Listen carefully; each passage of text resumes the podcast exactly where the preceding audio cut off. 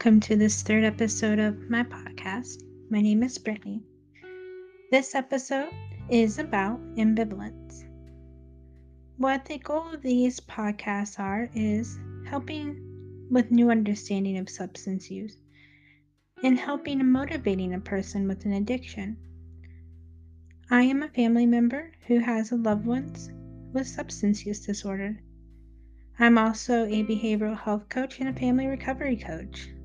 I have used these skills and practices that are called CRAFT, Community Reinforcement and Family Training, and the Invitation to Change approach out of the Centers of Motivation and Change to help motivate and facilitate change in my loved ones so that they can find treatment it is important to note whenever we are talking about these, we're not talking about changing a person. We're not trying to fix individual, but we're trying to help them motivate themselves so that they want change for themselves. And that's what these tools and skills through the invitation and change and craft provide us. So, today, in today's episode, what we will be looking at in motivating our loved one or on how to motivate a loved one is by understanding. And with understanding ambivalence, and understanding that ambivalence is normal. So, before we get started, I want us to take a second to bring some awareness to ourselves and bring awareness to ourselves in our own emotions. This is important part of being able to help motivate somebody because we have to be able to have some compassion for ourselves, have some love for ourselves, some understanding and awareness of ourselves to know that this is hard, that this is a difficult task in supporting and loving a person who has a substance use disorder. So, before we get started on ambivalence, we're going to take a second to reflect on that this is hard and we're going to reflect in it in a way without judgment. We're going to just bring awareness to what is hard and bring acceptance to what is hard without fixing it. So, for an example in that, whenever I do these ep- ep- these exercises, some of the things that I would put down was that it was hard for me to see him passed out, my partner, on the floor, intoxicated at night. That was hard. What was hard for me was some of the messes that would be left. It was hard for me to see that. There was the nights whenever he was sad and crying and hating on himself. Those nights were hard seeing him harm himself with alcohol was hard. Whatever may be hard for you in this, just bring awareness to that. Bring awareness and acceptance to it without judgment.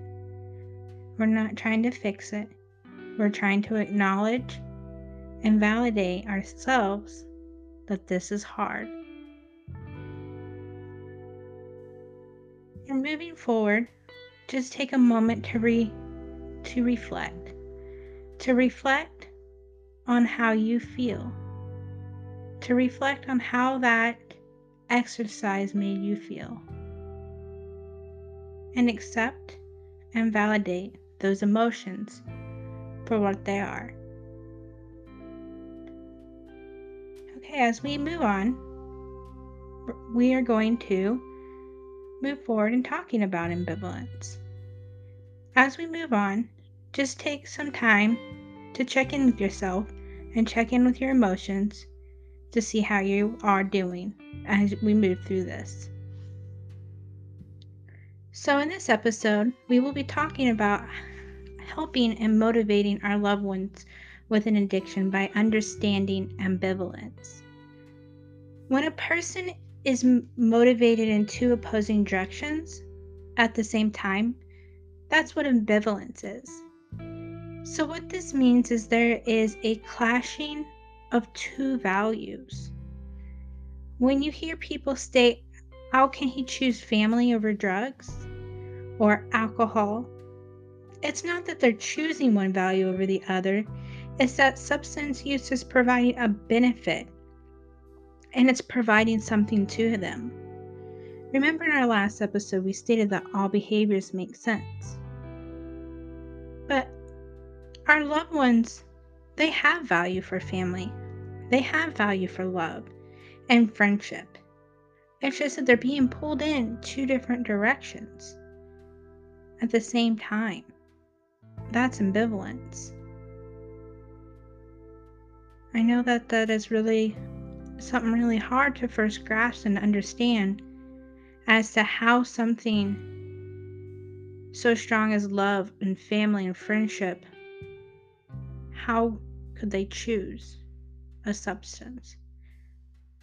But that's not really what is happening. They're on an equal playing field sometimes. And that can be even more challenging to kind of even accept in that sort of sense as well. But their substance use is providing a benefit to them. Drinking alleviates depression for some. It helps alleviate some shame and guilt and just lets people live and survive sometimes. Opiates take away pain and it gives a pseudo effect of love and connection. There's a reason for every behavior and there's a reason for every use. So, in this, I know that my partner loves me and he values me, and I can see that. I can see that now, but I it, it used to be something that was really hard to see until I started understanding ambivalence. And now I can see that his actions he does take outside of drinking does show me that he does love me. He does show me that he loves me in ways he'll hold me whenever I feel scared or anxious or overwhelmed. He'll express his love to me.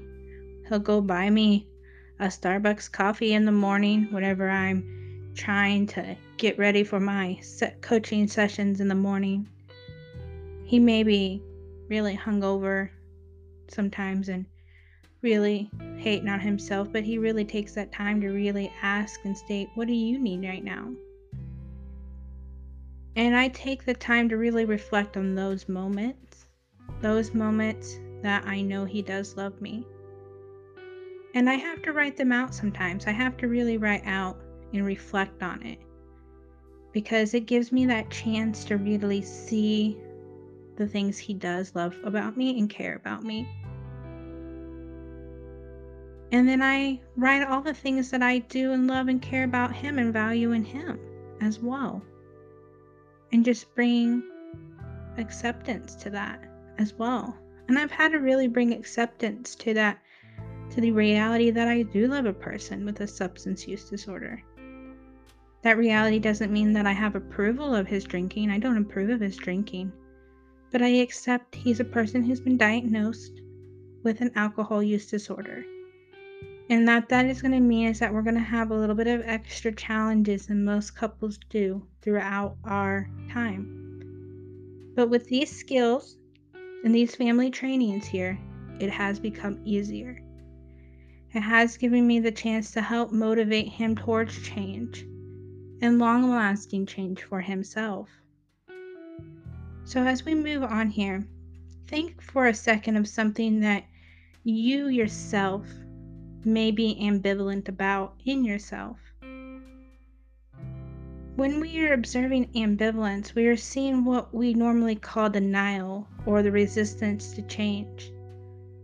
Though, when we think of it in the context of denial, we're automatically shutting ourselves off from understanding our loved ones. Ambib- our loved ones' ambivalence. And, and, and in this, that means we're undermining our ability to help them, to motivate change. Understanding is critical in helping to motivate change. Remember in our last episode, we talked about how all behaviors make sense and our loved ones in ambivalent because they're not ready to make change. Or simply, the cost does not outweigh the benefit yet. Working with ambivalence is critical in motivating change. I'm going to share here a little bit about what I used to think with my partner. And then we'll move on from there about some more ambivalence. So, my partner, as I've mentioned, is a person who's di- diagnosed alcohol dis- disorder. And it's taken me it's taken me years to learn what I know about him and his substance use. In the beginning, I was heartbroken by his constant attempts at him trying to quit drinking. And I would put undue blame on him for what I viewed as personal feelings whenever it came to his attempts to quit. I falsely believed that he had a choice in the matter. And he believed this as well. Subsequently, he believed he had control over his drinking. The belief that he thought he had control is what led to the broken promises and the lies for he was not lying to me, he was lying to himself.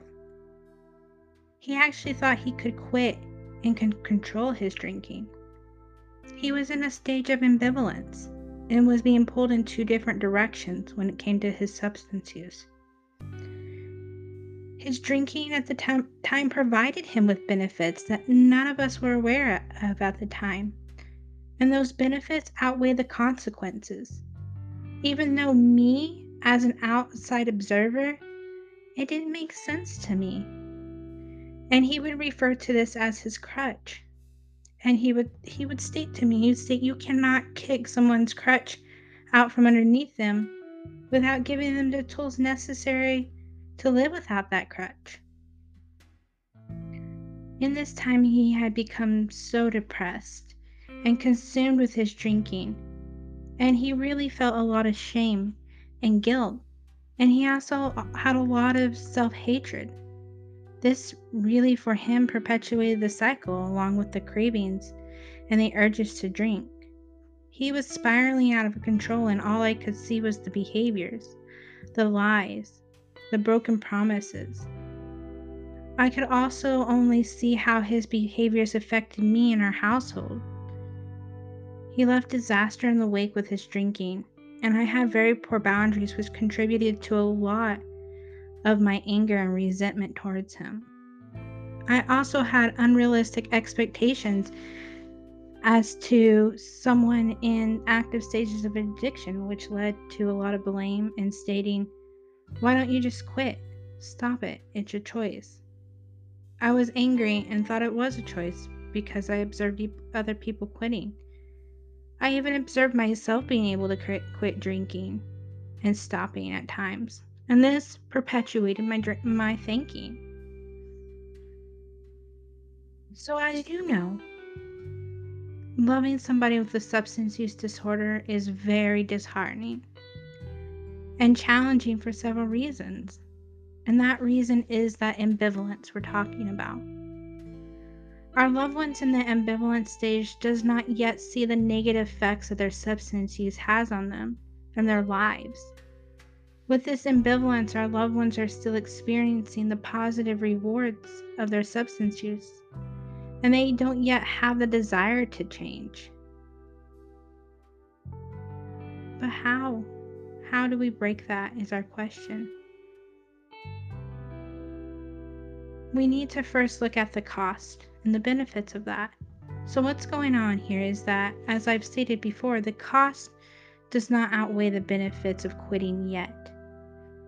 In the book Beyond Addiction, I think it explains it really well um, in a way.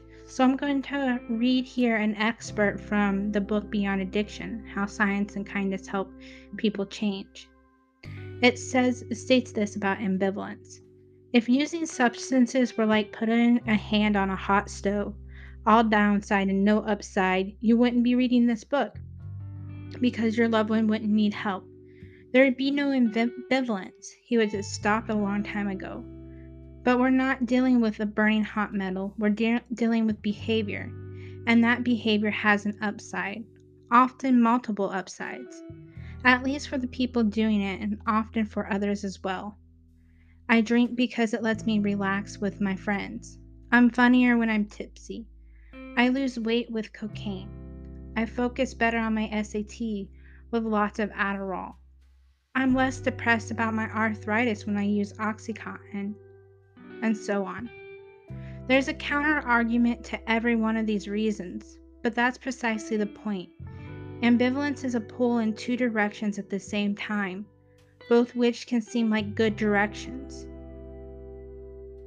The more that we can accept this as normal, the less people have to cling to the unrealistic idea that there's no looking back, and the more openly and effectively they can deal with their ambivalence.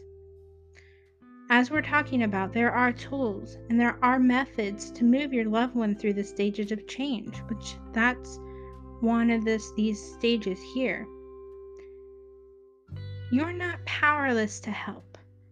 You can influence change with the principles craft teaches you and with the principle the uh, the book beyond addiction how science and kindness help people change does so let's look a little bit closer here at what tools break ambivalence some tools that help break ambivalence is most motivational interviewing strategies and a tool called a cost benefit analysis it's what weighs the pros and cons. Whenever we talked about how uh, your loved one's substance use has a benefit to it, that's what we are looking at here. We're looking at the pros and the cons of substance use. So, and there's also another tool which can be found in the book Beyond Addiction. It's called a behavioral analysis. And what you do with the behavioral analysis is you really start taking a closer look at your loved one's behaviors and seeing what the it is the benefits they're getting from their drinking. We may think that we understand their drinking on a surface level, but if we can start really taking a deeper and closer look at it day to day, then that's going to give us some more tools to be able to work with, to understand their behavior, to understand their ambivalence, and to understand what benefit it is providing them. So, these tools here are good places to start because in helping break ambivalence, you need to know what the benefits are that your loved one is getting out of their drinking. And in drinking, or using a substance, it makes sense to them. It provides them with a reward, it provides them with a benefit. So take a moment to think about what is your loved one's reason for use. My partner, he had several reasons. My loved one, he uh, drank because of depression, shame, connection, boredom.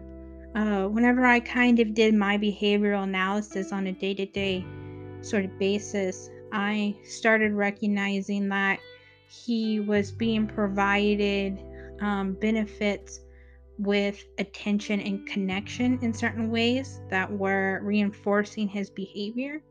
So I was able to start removing some of my attention um, in different sort of aspects that kind of helped um, because drinking's benefit was providing a connection. He was getting connection from going to the get and go, from from uh, going and seeing friends and drinking. He was he it was helping him calm down some so that he could sit and play video games.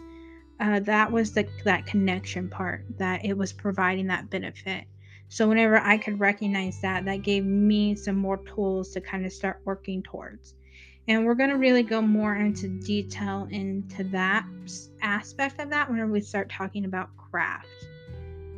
Um, so, right now, we're just giving you some tools to kind of build up to some more things.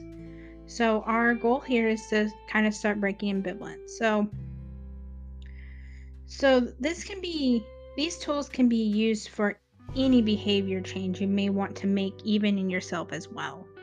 Um, so, for an example, you may want to change nagging. You may want to reduce your anger towards your loved one, change communication styles. You may want to work on your self care and increase your exercise. You and you may find these behavior changes hard. And it's difficult, especially whenever you have ambivalence about it. Um, when our loved ones are being difficult about their substance use, it's because that it's providing that that benefit to them, and they they still have other values. It's important to recognize that they have other values still, such as family, but they're being pulled into two different directions. Remember that. So, in moving towards change or making change, the goal is to break through the ambivalence in order to facilitate change within ourselves first, and then we can help make that change possible through doing that in our loved one. Uh, what I mean by that is we need to kind of look at how that process, how breaking ambivalence in ourselves works. You need to kind of understand how that process works for yourself and how you break through your own ambivalence for behavior change. Because once you can bring some understanding and awareness of your own behaviors, then you can bring that forth in understanding your loved one's behavior as well. So, how to break through ambivalence is by using communication strategies and techniques based off of motivational interviewing. Communication breaks ambivalence and helps facilitate change. Craft and the invitation to change has um, helped me to guide um, my loved one through these changes.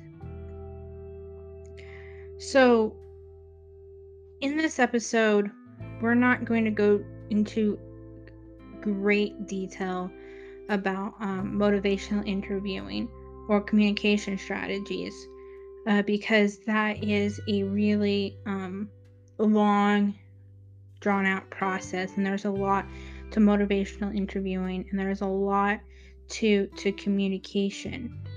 And so what it's going to be important for you to start out with here in breaking the ambivalence before we move on to the next part is you're going to want to really work on understanding your loved one's behaviors, why that makes sense to them. You want to understand their ambivalence. You want to understand that they're what the the cost and the benefit is to that to that.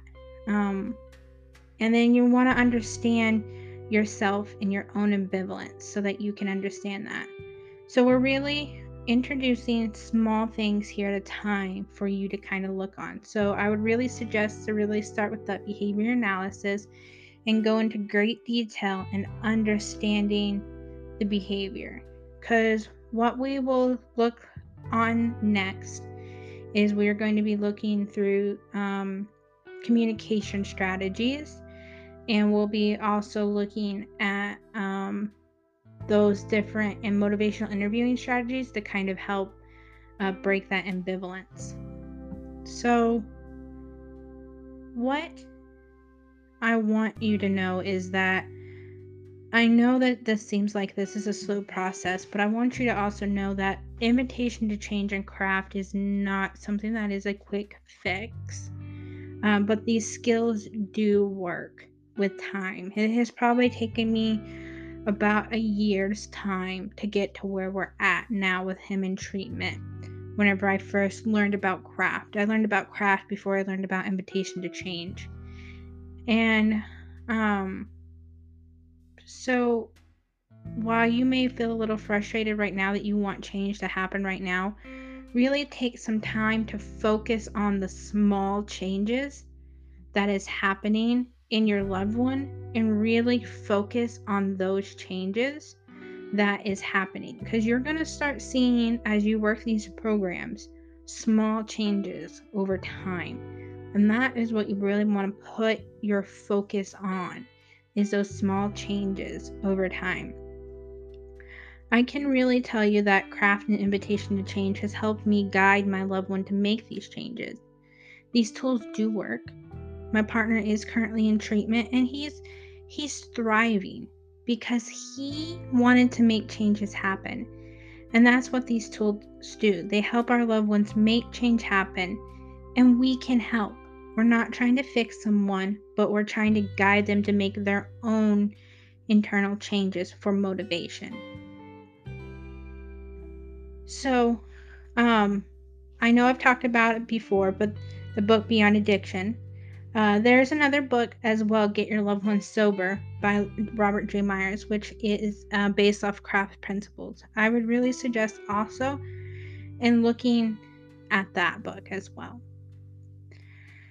So, as I state that, um, this is the end of our episode. So, until next time, I want you to know um, that to please visit my website for more information and more uh, resources at pflifecoaching.com and check out my Facebook page, um, Personal Freedom Recovery Coaching, for additional support. And I also host weekly invitation to change Zoom meetings, which will be starting here at the first of, of this year of 2022.